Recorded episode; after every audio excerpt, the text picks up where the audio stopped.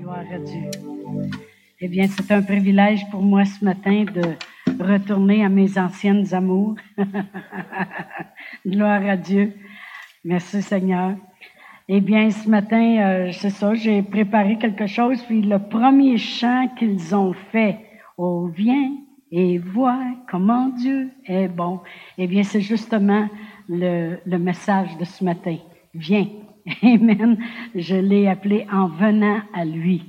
Et puis, euh, parce que vraiment, la raison que les gens se déplacent, puis viennent justement à l'Église euh, pour en apprendre plus, pour en savoir plus et toutes ces choses-là, mais c'est vraiment aussi parce qu'on veut, puis on recherche le côté spirituel.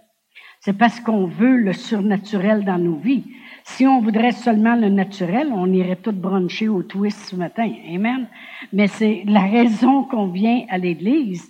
C'est parce qu'on fait un pas spécial, qu'on s'arrange, qu'on prend le temps de, de, de se maquiller, de s'arranger, de se déplacer, embarquer dans l'auto, envoyer les enfants, on s'en va à l'église. Pourquoi?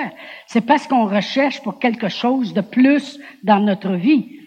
Amen. C'est parce qu'on veut le surnaturel et le spirituel.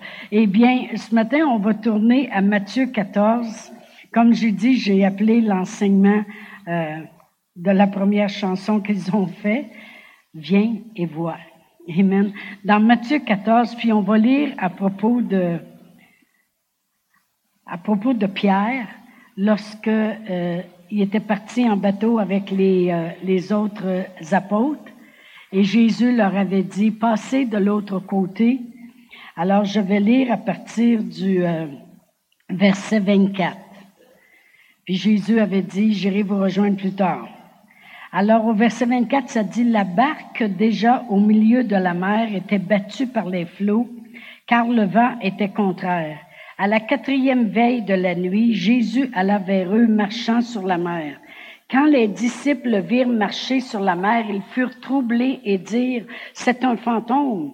Et dans leur frayeur, ils poussèrent des cris. Jésus leur dit aussitôt, rassurez-vous, c'est moi, n'ayez pas peur. Pierre lui répondit, Seigneur, si c'est toi, ordonne que j'aille vers toi sur les eaux. Et il dit, viens.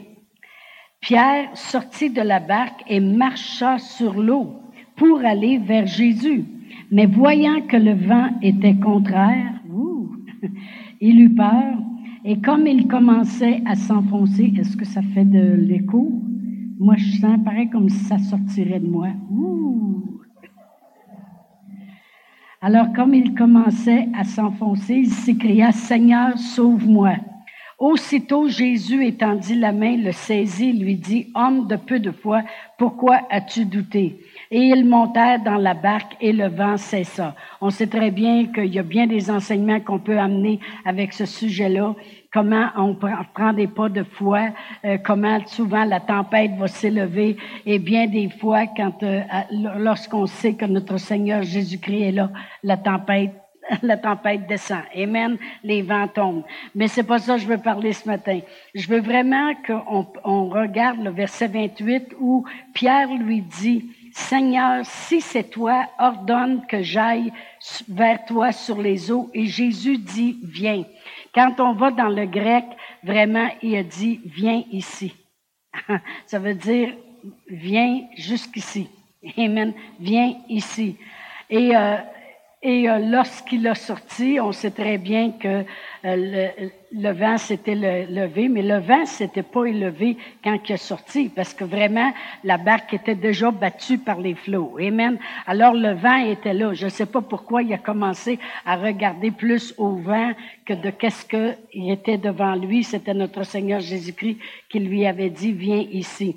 Mais la question que je me posais, c'est, est-ce que vraiment Pierre avait besoin de marcher sur l'eau pour savoir que c'était Jésus qui était là?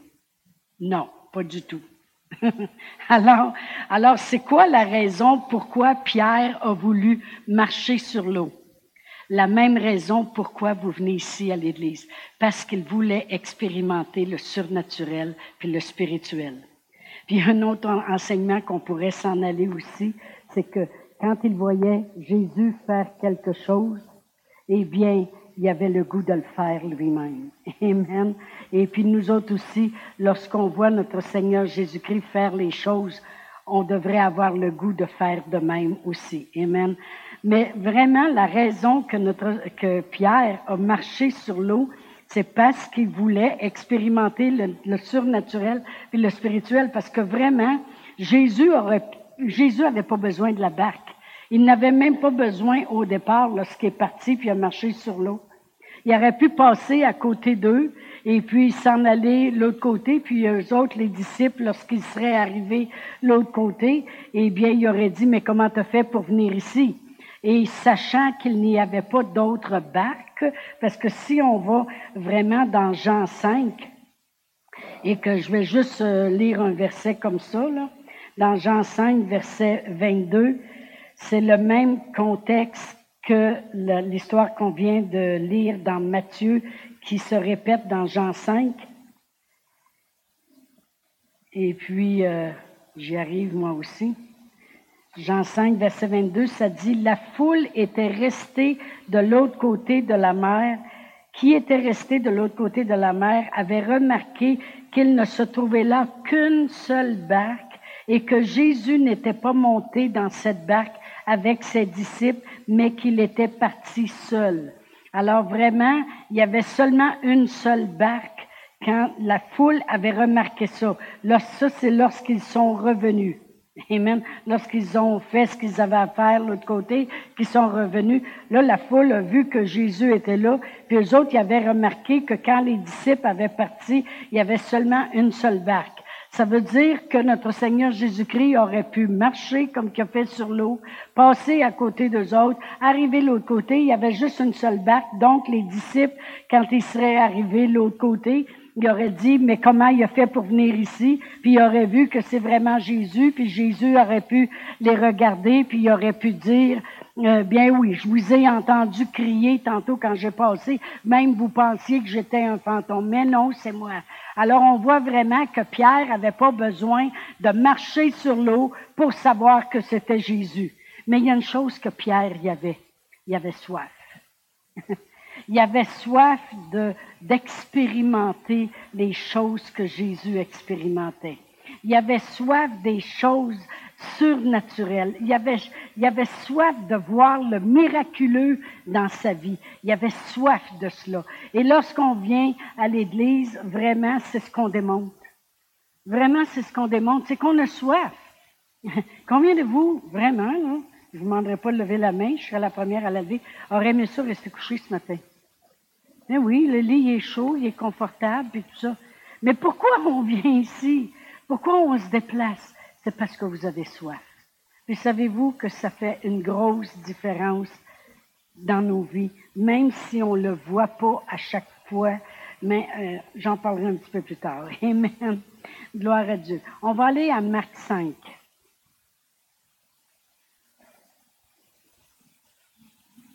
Jésus avait dit à Pierre, pourquoi as-tu douté? La seule raison que Pierre n'a pas été capable de marcher jusqu'à Jésus, c'est parce que Pierre a douté. Amen. Puis on sait très bien que c'est la seule raison qui a fait qu'il ne s'est pas rendu jusqu'à Jésus. Dans Marc 5, il y a une histoire ici à propos de Jairus qui avait amené, euh, qui avait demandé à Jésus, viens prier pour ma fille qui est à l'extrémité.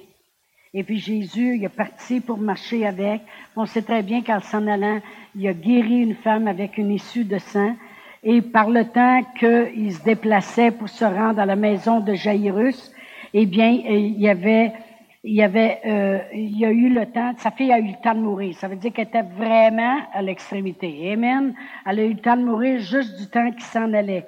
Et lorsqu'ils ont a eu la nouvelle au verset 35 de Marc 5, ça dit, comme il parlait encore, survinrent de chez le chef de la synagogue des gens qui dirent, ta fille est morte, pourquoi importuner davantage le maître?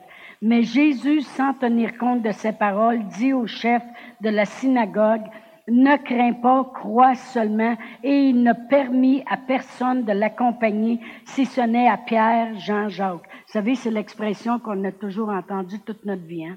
Ma mère a toujours dit ça. Là, commencez pas à emmener Pierre, Jean, Jacques jusque-là. Ben, c'est ça. C'est comme Jésus faisait. Il amenait toujours Pierre, Jean, puis Jacques. Amen. Gloire à Dieu. Mais vraiment, ce que je veux qu'on voit ici, c'est que ce qui aurait empêché Jairus de voir sa fille ressusciter, c'est s'il aurait arrêté de croire ce qu'il croyait au début. Au début, il a dit, Seigneur, viens, impose-lui les mains, et puis euh, ma fille va pouvoir vivre. Amen. Mais en cours de route, il y a eu une nouvelle, un vent qui s'était levé, et c'était que sa fille était morte. Là, elle vient, elle vient de, elle vient de arrêter de respirer. Alors Jésus, ça dit au verset 36, mais Jésus, sans tenir compte de ces paroles, dit au chef de la synagogue, ne crains pas, mais crois seulement. Amen. Alors on voit très bien que la seule chose qui amènerait Jairus à voir sa fille se lever debout, puis ressusciter, puis être guéri et tout le kit, c'est s'il continue de croire. Amen. Alors c'est très important de travailler notre foi, puis de continuer de croire. Comme je disais à propos de Pierre, Jésus le regardait, puis il a dit, ô homme de peu de foi, pourquoi as-tu douté?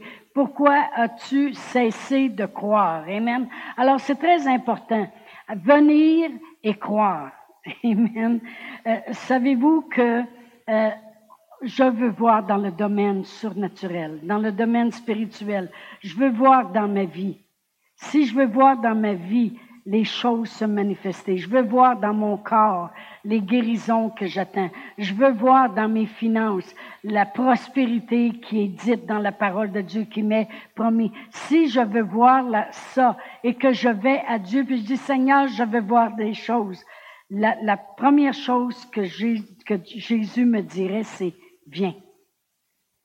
La même chose, il ne change pas la, même façon qu'il a dit à Pierre, tu veux voir le, surnaturel, tu veux voir le spirituel, viens, viens ici.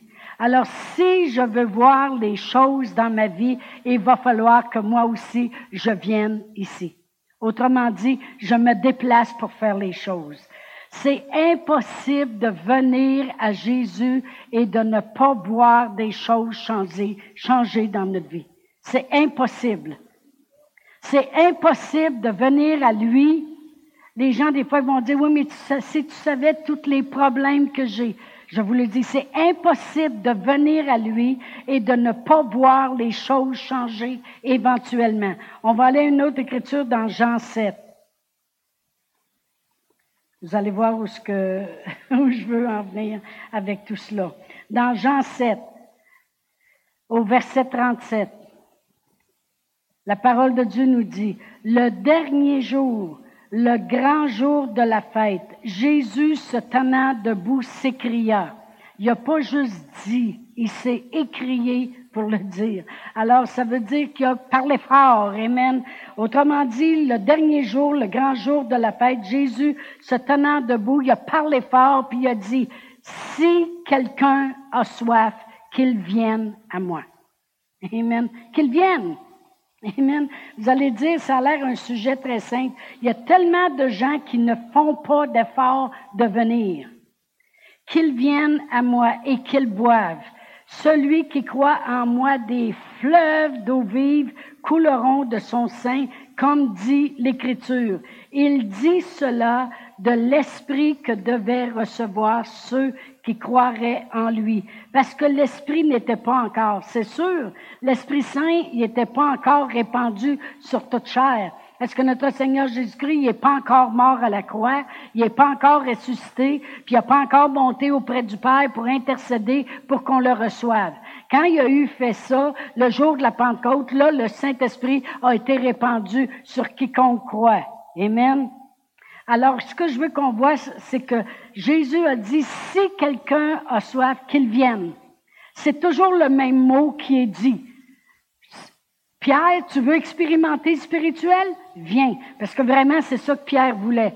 Tu veux voir vraiment euh, le, surnaturel dans ta vie? Ben, viens. Ici, Jésus s'est écrié en dernier, puis il a dit, écoutez, si vous avez soif, venez à moi. Puis je vais vous le dire, lorsque vous venez à moi, il y a quelque chose qui va se passer.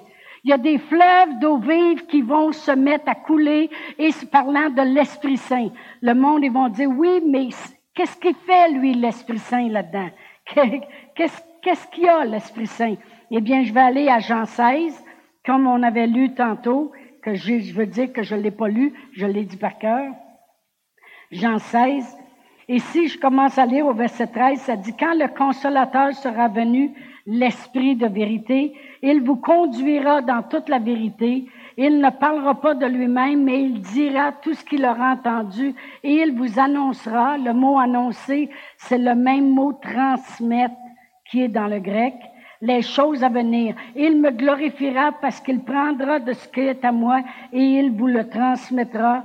Tout ce que le Père a est à moi. C'est pourquoi je dis qu'il prend de ce qui est à moi et il vous l'annonce. Puis on sait très bien aussi que dans Luc 4, notre euh, verset 18, Jésus a dit, le Père, il m'a oint afin que j'annonce une bonne nouvelle aux pauvres.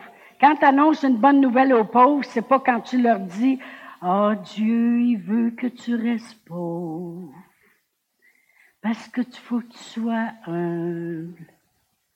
Si tu es malade, tu fais plaisir à Dieu. Non, non, non, non, non, non. Ça, c'est pas une bonne nouvelle. Pas tout. C'est pas une bonne nouvelle. Une bonne nouvelle aux pauvres, c'est mon Dieu pourvoira tous vos besoins selon sa richesse avec gloire en Jésus-Christ. Une bonne nouvelle, c'est quand Dieu il dit, euh, c'est lui qui te donne la force d'acquérir les richesses. Amen. Mais il dit, souviens-toi que c'est toujours Dieu qui donne la force d'acquérir les richesses. Ou une bonne nouvelle, c'est de savoir que quand on fait du bien, quand on donne, de toutes les façons possibles, si je donne de la haine, je vais en récolter. Si je donne de l'amour, je vais en récolter. Chaque chose reproduit d'après elle-même. Une bonne nouvelle, c'est quand on sait que si je donne, il me sera donné, comme le pasteur a dit, une bonne mesure bien serrée, secouée qui déborde. Que Dieu peut nous redonner dix fois, vingt fois, quarante fois, cent fois, même infiniment au-delà de tout ce qu'on peut demander ou selon sa richesse. Amen. Gloire à Dieu. Ça, c'est une bonne nouvelle. Ou de savoir que notre Seigneur Jésus-Christ a souffert les meurtrissures duquel nous avons été guéris, qu'il s'est chargé de nos maladies, puis s'est chargé de nos péchés. Savez-vous que bien des fois, dans la parole de Dieu, notre Seigneur Jésus-Christ arrivait puis disait, tes péchés sont pardonnés. Puis là, les gens passaient proches de tomber sur le dos. Parce qu'ils croyaient dans la guérison, mais ne croyaient pas dans le pardon des péchés fait par l'homme. Aujourd'hui, c'est le contraire. On sait que Dieu pardonne, mais on a de la misère à croire dans la guérison. C'est juste viré à l'envers. Mais les deux ont été faits à la croix. Il a porté nos péchés, puis il a guéri nos maladies. Amen. Mais ça, c'est, c'est les choses que le Saint-Esprit nous transmet. Alors, la parole de Dieu nous dit, Jésus, il a dit, mon Père, il m'a oint. Autrement dit, il a descendu sur moi le Saint-Esprit pour que je sois capable de donner le recouvrement de la vue à l'aveugle, renvoyer libre l'opprimé, proclamer une année de liberté, Amen. Autrement dit, des bonnes choses. Alors, quand on a lu tantôt Venez, euh, si vous avez soif, venez à moi et des fleuves du Saint-Esprit vont couler. C'est une bonne chose parce que le Saint-Esprit veut nous conduire dans la vérité, il veut nous transmettre les choses, il veut produire les miracles. On chantait ça ce matin. il est un Dieu de miracles. Je disais, ils sont après tout chanter le sermon que je, que j'ai, que je veux faire. Viens et vois, c'est exactement ça. Et les miracles. Amen. Alors, le Saint-Esprit, c'est lui qui manifeste les miracles. C'est lui qui me conduit dans toute la vérité. C'est lui qui me révèle les choses du Père. C'est lui qui intercède dans ma faveur. C'est lui qui m'édifie. C'est lui qui me remplit. C'est lui qui il manifeste les choses. C'est le Saint-Esprit qui faisait que la bonne nouvelle était annoncée aux pauvres. C'est le Saint-Esprit qui faisait sur Jésus que, que l'aveugle pouvait voir, que, le cœur brisé pouvait être guéri, que l'opprimé pouvait être libéré. C'est le Saint-Esprit qui fait ces choses-là.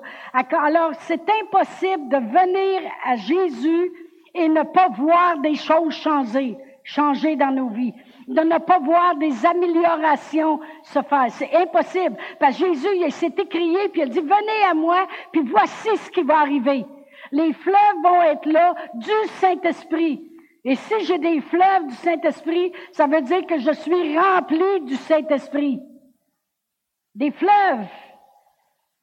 Le courant fort du Saint-Esprit qui veut agir dans ma vie, Amen, qui veut manifester les miracles. Alors c'est impossible de venir faire des efforts pour venir à lui et ne pas voir des choses changer. Amen. C'est impossible. Dieu, il travaille toujours de la même façon. Il y a trois choses importantes qu'on doit savoir avec Dieu. Le message que Dieu va nous donner, c'est toujours Jésus-Christ. Ça, c'est son message. Quand il a voulu que la terre se réveille, puis recevoir de lui, puis manifester toute sa gloire, puis sa grâce, puis sa bonté, la réponse, Jésus. Jésus est venu sur la terre, Jésus a tout accompli, Jésus c'est le seul chemin qui mène au Père. Amen. Alors le, message de Dieu, ça va toujours être Jésus dans ta vie. La méthode de Dieu, c'est toujours les miracles. Il y a juste une méthode, Dieu. Dieu, c'est un Dieu de miracles. On chante ce chant, ce chant-là, Dieu de miracles. Amen. C'est un Dieu de miracles. C'est un miracle, premièrement, que je sois ici en avant aujourd'hui. Pas parce que Pasteur Brian ne veut pas me faire prêcher, c'est pour ça que je veux dire.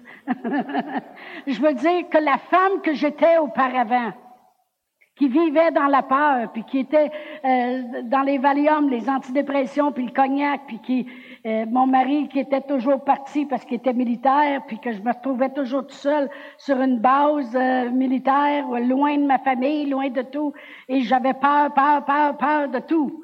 Amen. C'est un miracle. C'est un Dieu de miracle. Amen. C'est un miracle que vous soyez là, vous autres même. Amen. Dieu, il y a juste un message, c'est Jésus-Christ. Il y a juste une méthode, c'est les miracles qu'il veut performer dans nos vies. C'est ça qu'il veut faire. Il veut performer des miracles dans nos vies. Pourquoi? Pour avoir la gloire. Parce que la gloire lui revient. Et il y a juste une motivation, c'est l'amour. Combien de vous savez que Dieu est parfait? Amen. Il y a juste une motivation, c'est l'amour. Il, est, juste motivé d'une façon. C'est pas un Dieu de colère qui veut nous punir puis qui est content de nous voir souffrir. Non, c'est un Dieu d'amour qui nous a jamais laissés seuls. Amen. La parole de Dieu nous dit que la crainte n'est pas dans l'amour. Amen. Que l'amour parfait de Dieu peut bannir la peur dans nos vies. Des fois, quand je vois des gens marcher dans la peur, je sais que c'est parce qu'ils n'ont pas connu l'amour parfait de Dieu. Parce que quand tu sais que quelqu'un t'aime, t'arrêtes d'avoir peur. La seule chose que j'avais pas peur avec mon mari, c'est qu'il me reste fidèle. Parce que je savais qu'il m'aimait. Mais j'avais peur d'être seule dans la maison, par exemple. j'avais peur de coucher toute seule. Puis je couchais dans le salon parce que j'avais bien trop peur de coucher dans ma chambre. Parce que là, je me sentais pris. Puis je disais, s'il arrive quelqu'un, par où je vais, par où je vais pouvoir sortir? S'il rentre par la porte, là? Amen. Et j'avais peur que quelqu'un rentre par le châssis. Fait que je tenais les, les châssis fermés à 90 degrés dehors l'été. Et puis, euh, pas d'air conditionné, euh, tout seul à Winnipeg. Les nuits sont longues parce que j'avais peur. Amen. Et puis, euh, la, mais la, la juste chose, j'avais pas peur, c'est de que mon mari me triche parce que je savais qu'il m'aimait. L'amour bannit la crainte. C'est la seule place que j'avais pas peur dans ma vie. Merci Seigneur. Amen. Gloire à Dieu. Mais vraiment, c'est impossible de venir ce que je veux arriver à dire ce matin, puis des fois ça prend du temps avant d'arriver au but parce que je veux faire une fondation de la parole de Dieu, c'est quand vous déplaçant pour venir ici à l'Église, vous faites un effort de venir premièrement. Il y a quelque chose qui va changer. C'est impossible de venir, de faire des efforts. Voyez-vous, ceux qui étaient dans la barque avec Jésus, avec euh, Pierre, excusez, ils ont vu Jésus marcher sur l'eau aussi. Parce que la Bible a dit qu'ils ont tous crié, puis c'est un fantôme, c'est un fantôme. Mais il y en a un qui voulait aller expérimenter le surnaturel puis le spirituel, puis c'est Pierre. Les autres ne sont pas, n'ont pas venu à Jésus, ils n'ont pas expérimenté le spirituel. Ils n'ont pas expérimenté le surnaturel. Ils ont resté dans la barque. Oui, c'est Jésus. Oui, ils le savent. Oui, ils le voient. Puis ils embarquent dans la barque avec eux, puis le vent cesse. Mais ils n'ont pas expérimenté ce que Pierre a expérimenté. Parce que la seule différence entre eux autres et Pierre, c'est que Pierre, lui, il est venu vers Jésus, tandis que les autres ne sont pas venus vers lui. C'est ça qui est la différence. Pourquoi je dis ça? Parce qu'il y a des gens, des fois, qui me disaient, oh, je viens à l'église, puis je viens à l'église, puis on dirait qu'il n'y a rien qui se passe dans ma vie. Faux! C'est faux. C'est impossible, selon la parole de Dieu, de venir à lui et de ne pas voir des choses changer. Vous vous en rendez peut-être pas compte, mais il y a plus de force qui descend en vous, il y a plus de grâce qui descend, il y a plus de protection qui descend à l'intérieur de vous, il y a plus de, euh, il y a plus de grâce, il y a plus de toutes sortes de choses, de, de, de choses dont vous avez besoin dans la semaine qui va venir. Il y a plus qui se passe à l'intérieur de vous, des fois qu'on voit pas toujours avec nos yeux, mais à un moment donné, quand on regarde en, dans les semaines qui viennent, on voit qu'on a réussi à passer au travail, il y a quelque chose qui s'est élevé, ça a été mieux que prévu, euh, on a eu une grâce pour le faire, on a eu une faveur de Dieu qui est venue, on a eu toutes sortes de choses parce que c'est impossible de faire un effort, de débarquer de la barque ou de débarquer de notre lit le matin, puis de venir à lui et puis de ne pas voir des choses se manifester dans nos vies. Amen. Et la raison aussi que je le sais, c'est parce que quand des gens sont très longtemps sans venir à l'Église, ça se met à mal aller. Vous avez jamais remarqué ça? Il y a des choses qui commencent à, moins bien aller. Ah, on, dirait qu'on se tiraille, on dirait qu'on est découragé, on dirait qu'on est... C'est parce que toutes ces forces-là, on n'a pas fait l'effort de venir. Vous allez dire, c'est quoi tu prêches ce matin? Je vous prêche de venir à Jésus. Amen. Gloire à Dieu. Alléluia. Dans Jean 6.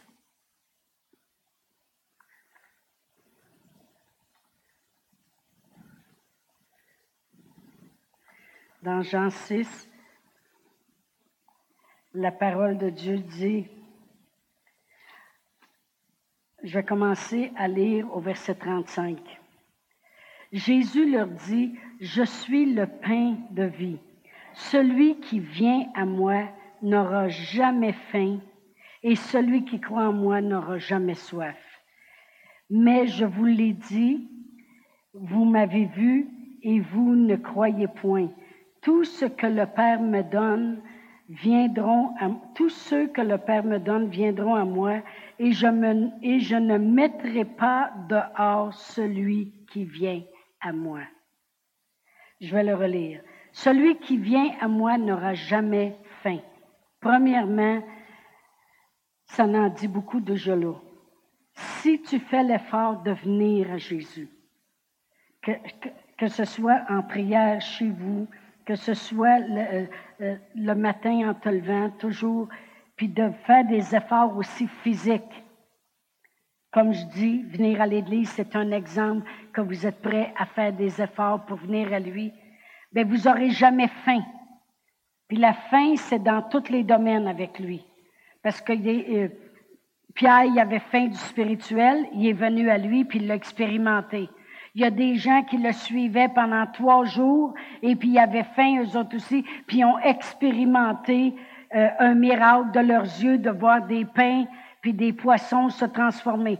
Peu importe la faim que vous avez, il est capable de prendre soin de toutes les faim. Amen et dit, leur, Jésus leur dit, je suis le pain de vie, celui qui vient à moi n'aura jamais faim et celui qui croit en moi n'aura jamais soif. Mais je, mais je vous l'ai dit, vous m'avez vu et vous ne croyez point. Ici, il parlait à des religieux. Tous ceux que le Père me donne viendront à moi et je ne mettrai pas dehors celui qui vient à moi. Alors, qu'est-ce que tout ça, ça veut dire? Ça veut dire que quand vous faites l'effort de venir à lui, n'allez pas penser, oh, le Seigneur Jésus, il n'y a pas le temps vraiment pour moi, où il n'y a, pas le temps vraiment de, s'occuper de mes choses. Il y a des gens qui ont des besoins plus. Non, il dit qu'il ne mettra pas dehors celui qui vient à lui. Ça veut dire qu'il n'empêchera pas jamais que les gens reçoivent lorsqu'ils viennent à lui. C'est une bonne nouvelle. C'est lui-même qui nous le dit dans sa parole.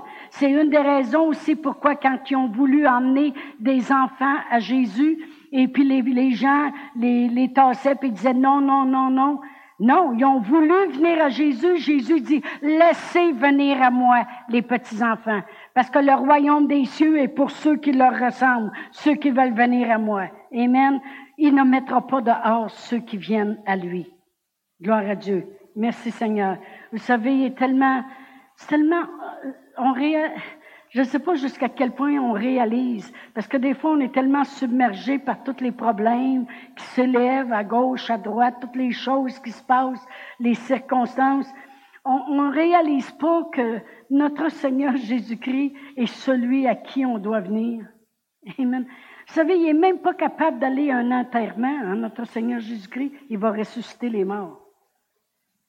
S'il t'invite à souper, Pense pas que tu peux peut-être être juste 12, tu peux te ramasser tes 5000. Il n'y a, pas, a pas de limite avec lui. Il n'y a pas de limite avec notre Seigneur Jésus-Christ. Amen. Gloire à Dieu. On va aller à Jean 5. Vous savez, j'ai réalisé que l'évangile de Jean est l'évangile qui parle le plus de venir à lui. Venez à moi, venez à moi. C'est tout dans ça dans Jean 5, puis si je lis le verset 37 et 38, parce que là, vraiment, il s'adresse à des gens qui sont religieux puis qui étudient la loi. Et le Père qui m'a envoyé, verset 37, a rendu lui-même témoignage de moi. Vous n'avez jamais entendu sa voix et vous n'avez point vu sa face. Et sa parole ne demeure point en vous parce que vous ne croyez pas à celui qui l'a envoyé. Autrement dit, il parle à ces religieux-là, puis il dit, vous croyez pas en celui que Dieu a envoyé, autrement dit, moi-même, Jésus. Amen. Il dit, vous sondez les Écritures parce que vous pensez avoir en elles la vie éternelle. Il dit, ce sont elles qui rendent témoignage de moi. On sait très bien que les Écritures, c'était l'Ancien Testament, sur des parchemins. Amen. Le Nouveau Testament, il n'est pas écrit encore. Alors il dit, vous sondez les Écritures de l'Ancien Testament parce que vous pensez trouver en elles la vie éternelle. Puis il dit, pourtant, ce sont elles qui rendent témoignage de moi. Autrement dit, ces Écritures-là dans l'Ancien Testament, on est capable de, de revoir Jésus. Il dit, et vous ne voulez pas venir à moi pour avoir la vie je vais expliquer cette écriture-là. Il parle à des religieux, puis il dit, vous sondez les Écritures, vous essayez de comprendre qu'est-ce qui se passe dans l'Ancien Testament, les Écritures, puis ces Écritures-là parlent de moi. Je peux vous donner plusieurs exemples si vous voulez. Quand les Israélites étaient mordus par les serpents, Moïse, Dieu lui a dit, prends une perche, puis mets-la debout. Et il dit, pose un serpent d'airain dessus. Et puis tout le monde qui vont regarder à cela, même s'ils se font mordre, ils ne mourront point. La perche représentait la croix. Le serpent représentait le, péché. Puis l'airain qui brille représentait Jésus qui brille, qui porte le péché du monde sur la croix. Les Écritures parlaient de Jésus dans l'Ancien Testament. Ou bien lorsqu'on parle de, de un lépreux, lorsqu'ils étaient guéris dans l'Ancien Testament, il allait voir le grand euh, le grand prêtre, le sacrificateur. Puis il, le grand prêtre, il prenait deux colombes pures. Et puis euh, il prenait un vase de terre, puis il mettait de l'eau dedans. Et puis là, il prenait un des, des, des, des oiseaux, un, il cassait le cou, puis versait le sang dans l'eau, dans le vase. Puis il prenait l'autre oiseau, puis le sauçait là-dedans, puis le retournait pur. Ça, c'était une cérémonie qui signifiait Jésus va venir sur la terre. Il va vous laver avec l'eau de la parole. Il est, il est la colombe, il est l'oiseau pur. Il va verser son sang. Et celui qui ira se tremper dans l'eau de la parole et son sang versé sera renvoyé libre. Voyez-vous, si on irait dans l'Ancien Testament, on verrait plein de cérémonies qui parlaient de Jésus. Jésus dit, vous sondez les Écritures parce que vous essayez de comprendre c'est quoi la vie éternelle. Puis il dit, pourtant, ces Écritures-là, ils parlent de moi, puis vous ne voulez pas venir à moi pour avoir la vie, la vie éternelle. Pour avoir la vie. On sait très bien de quelle vie Jésus parle. Parce que dans Jean 10, 10, ça dit, le voleur ne vient que pour voler, égorger, détruire. Mais Jésus est venu pour que vous ayez la vie, puis la vie en abondance. Il prend peine de préciser la vie, puis la vie en abondance. Amen. Alors, lorsqu'il leur dit, vous ne voulez pas venir à moi pour avoir la vie en abondance, qu'est-ce que je vais arriver tout le temps à focuser? C'est que c'est impossible de venir à Jésus et ne pas recevoir quelque chose. C'est impossible de se déplacer le dimanche matin pour venir à l'église et ne pas penser recevoir quelque chose. Parce que vous vous déplacez pour venir ici, pour venir à lui. Amen. Ce que vous voulez vraiment, comme j'ai dit depuis le début, c'est parce que si vous voulez venir ici, c'est parce que vous voulez autre chose que juste le naturel. C'est parce que vous voulez le spirituel. Merci Seigneur. Puis on le veut assez, puis on l'expérimente assez, qu'à raison on est capable de le donner aux autres aussi. Amen. Gloire à Dieu. Merci Seigneur. Alléluia. On va aller à Luc 18. J'essaie de regarder l'heure. Luc 18, et je vais lire du verset 18 euh, à 22. Un chef, verset 18, un chef interrogea Jésus et dit, Bon maître, que dois-je faire pour hériter la vie éternelle? On, on pourrait dire la vie en abondance. Jésus lui répondit, Pourquoi m'appelles-tu bon? Il n'y a de bon que Dieu seul. Tu connais les commandements tu ne, commettras point d'adultère, tu ne tueras point, tu ne déroberas point, tu ne diras point de faux témoignages, honore ton père et ta mère. Parce que là, il parle des gens qui étaient sous la loi. Hein? Alors, eux autres devaient observer la loi. Il dit, j'ai dit, euh, j'ai, dit-il, observé toutes ces choses dès ma jeunesse. Jésus, ayant entendu cela, lui dit, il te manque encore une chose. Vends tout ce que tu as, distribue-le aux pauvres, et tu auras un trésor dans les cieux, puis viens et suis-moi. Lorsqu'il entendit ces paroles, il devint tout triste, car il était très riche.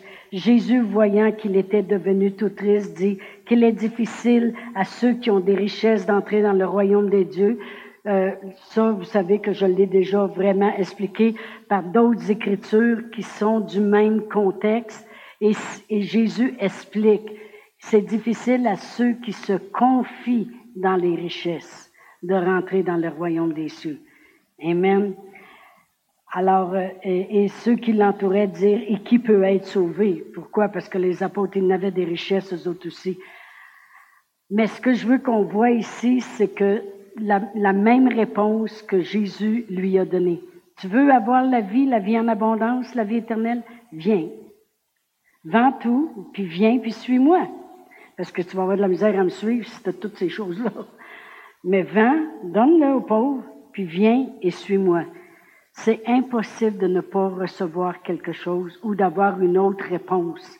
Si vous voulez expérimenter le spirituel, vous voulez marcher dans le surnaturel, vous voulez sortir des choses qui sont juste naturelles, la réponse qu'il va nous donner va toujours rester la même. Viens. Viens. Amen. Viens, puis suis-moi. Viens, fais les efforts de venir et tu vas recevoir. Amen. il y a une autre écriture aussi que je ne tournerai pas. Je vais juste vous la lire comme ça pour, pour le temps qui nous reste. C'est dans Matthieu 11, 28. Il dit, Venez à moi, vous qui êtes chargés et fatigués, et je vous donnerai du repos. Puis le mot repos, J'ai pas le temps d'aller dans toute l'écriture, mais c'est le même mot repos qui existe dans Hébreu, lorsque Dieu a dit aux Israélites qui n'ont pas arrêté de se plaindre, ils n'entreront pas dans mon repos. C'est le même repos. Et, et vraiment, c'était quoi qu'ils n'ont pas entré? Dans quel repos les Israélites n'ont pas rentré? C'était dans la terre promise où coule le lait, le miel, puis l'abondance. Autrement dit, dans les promesses de Dieu. Alors, lorsqu'il dit, venez à moi, et vous qui êtes chargés, fatigués, je vous donnerai du repos, c'est je vous donnerai d'entrer dans les promesses de Dieu. Venez à moi, vous qui êtes chargés et fatigués, puis je vous donnerai de rentrer dans les promesses de Dieu. C'est reposant de savoir que Dieu prend soin. C'est reposant de savoir que Dieu va pourvoir à mes besoins. C'est reposant de savoir qu'il est là, présent avec moi, puis qu'il est là pour m'aider, me protéger, me guider, me consoler. C'est reposant, c'est les promesses de Dieu. Dieu promet que jamais il va nous abandonner, jamais il va nous délaisser. Mais qu'est-ce qu'il faut faire pour ça? Il dit, venez à moi. Amen. Venez à moi. Je vais vous lire dans la Bible le message que j'ai traduit en français. Ça dit, êtes-vous fatigué, épuisé, brûlé par la religion? Venez à moi. Partons ensemble et allons recouvrir la vie. Je vous montrerai comment prendre le vrai repos. Marchez avec moi, travaillez avec moi, regardez comment je fais les choses. Savez-vous que c'est important de regarder comment Dieu fait les choses, puis comment il les a fait en Jésus? Comment on fait ça? On va dans la Bible. On regarde qu'est-ce qu'il faisait avec les malades, il les guérissait. Qu'est-ce qu'il faisait avec les, les, pauvres? Il les bénissait. Il, il passait son temps à donner aux pauvres continuellement. Il dit, Marchez avec moi et regardez comment je fais les choses. Apprenez le rythme de ma grâce. Je, ne mettrai rien de pesant ni maladif sur vous. Gardez ma compagnie et vous apprendrez à vivre en liberté et léger. Alors c'est toujours la même réponse. Venez à moi. Venez à moi, je vous donnerai du repos. Venez à moi et vous allez avoir des fleuves d'eau vive. Venez à moi et vous, vous aurez la vie éternelle. Parce qu'il disait aux gens, vous ne voulez pas venir à moi pour avoir la vie. On sait très bien que Jésus, c'est la vie en abondance. Alors on sait une chose, c'est qu'en venant à lui, on peut s'attendre de voir des choses dans nos vies. Je vais juste terminer en vous disant que j'écoutais une prêche à un moment donné et le pasteur euh, disait dans son enseignement qu'il y avait une personne dans l'église qu'elle avait décidé de prendre un break puis dire ben là moi euh, je passe des difficultés puis là euh, euh, je vois pas vraiment le Seigneur agir puis toutes ces choses là puis j'ai décidé de prendre un break et je viens plus à l'église.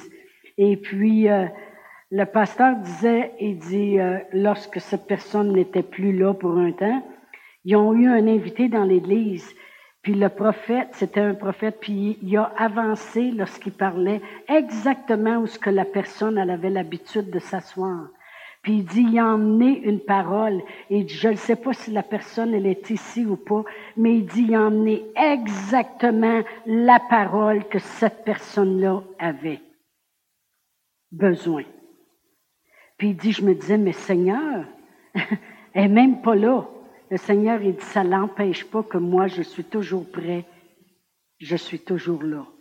Mais c'est des fois, c'est les gens qui ne veulent pas venir à moi. Ça, ça m'a frappé quand j'ai entendu ça parce que je me suis dit, comment de fois dans les 20 ans qu'on a été pasteur ici, Réal et moi, euh, les pasteurs dirigeants dans ce temps-là, et puis que j'emmenais un message ce matin-là, puis je me disais, en emmenant mon message, parce qu'on emmène toujours des choses qu'on n'a pas écrites.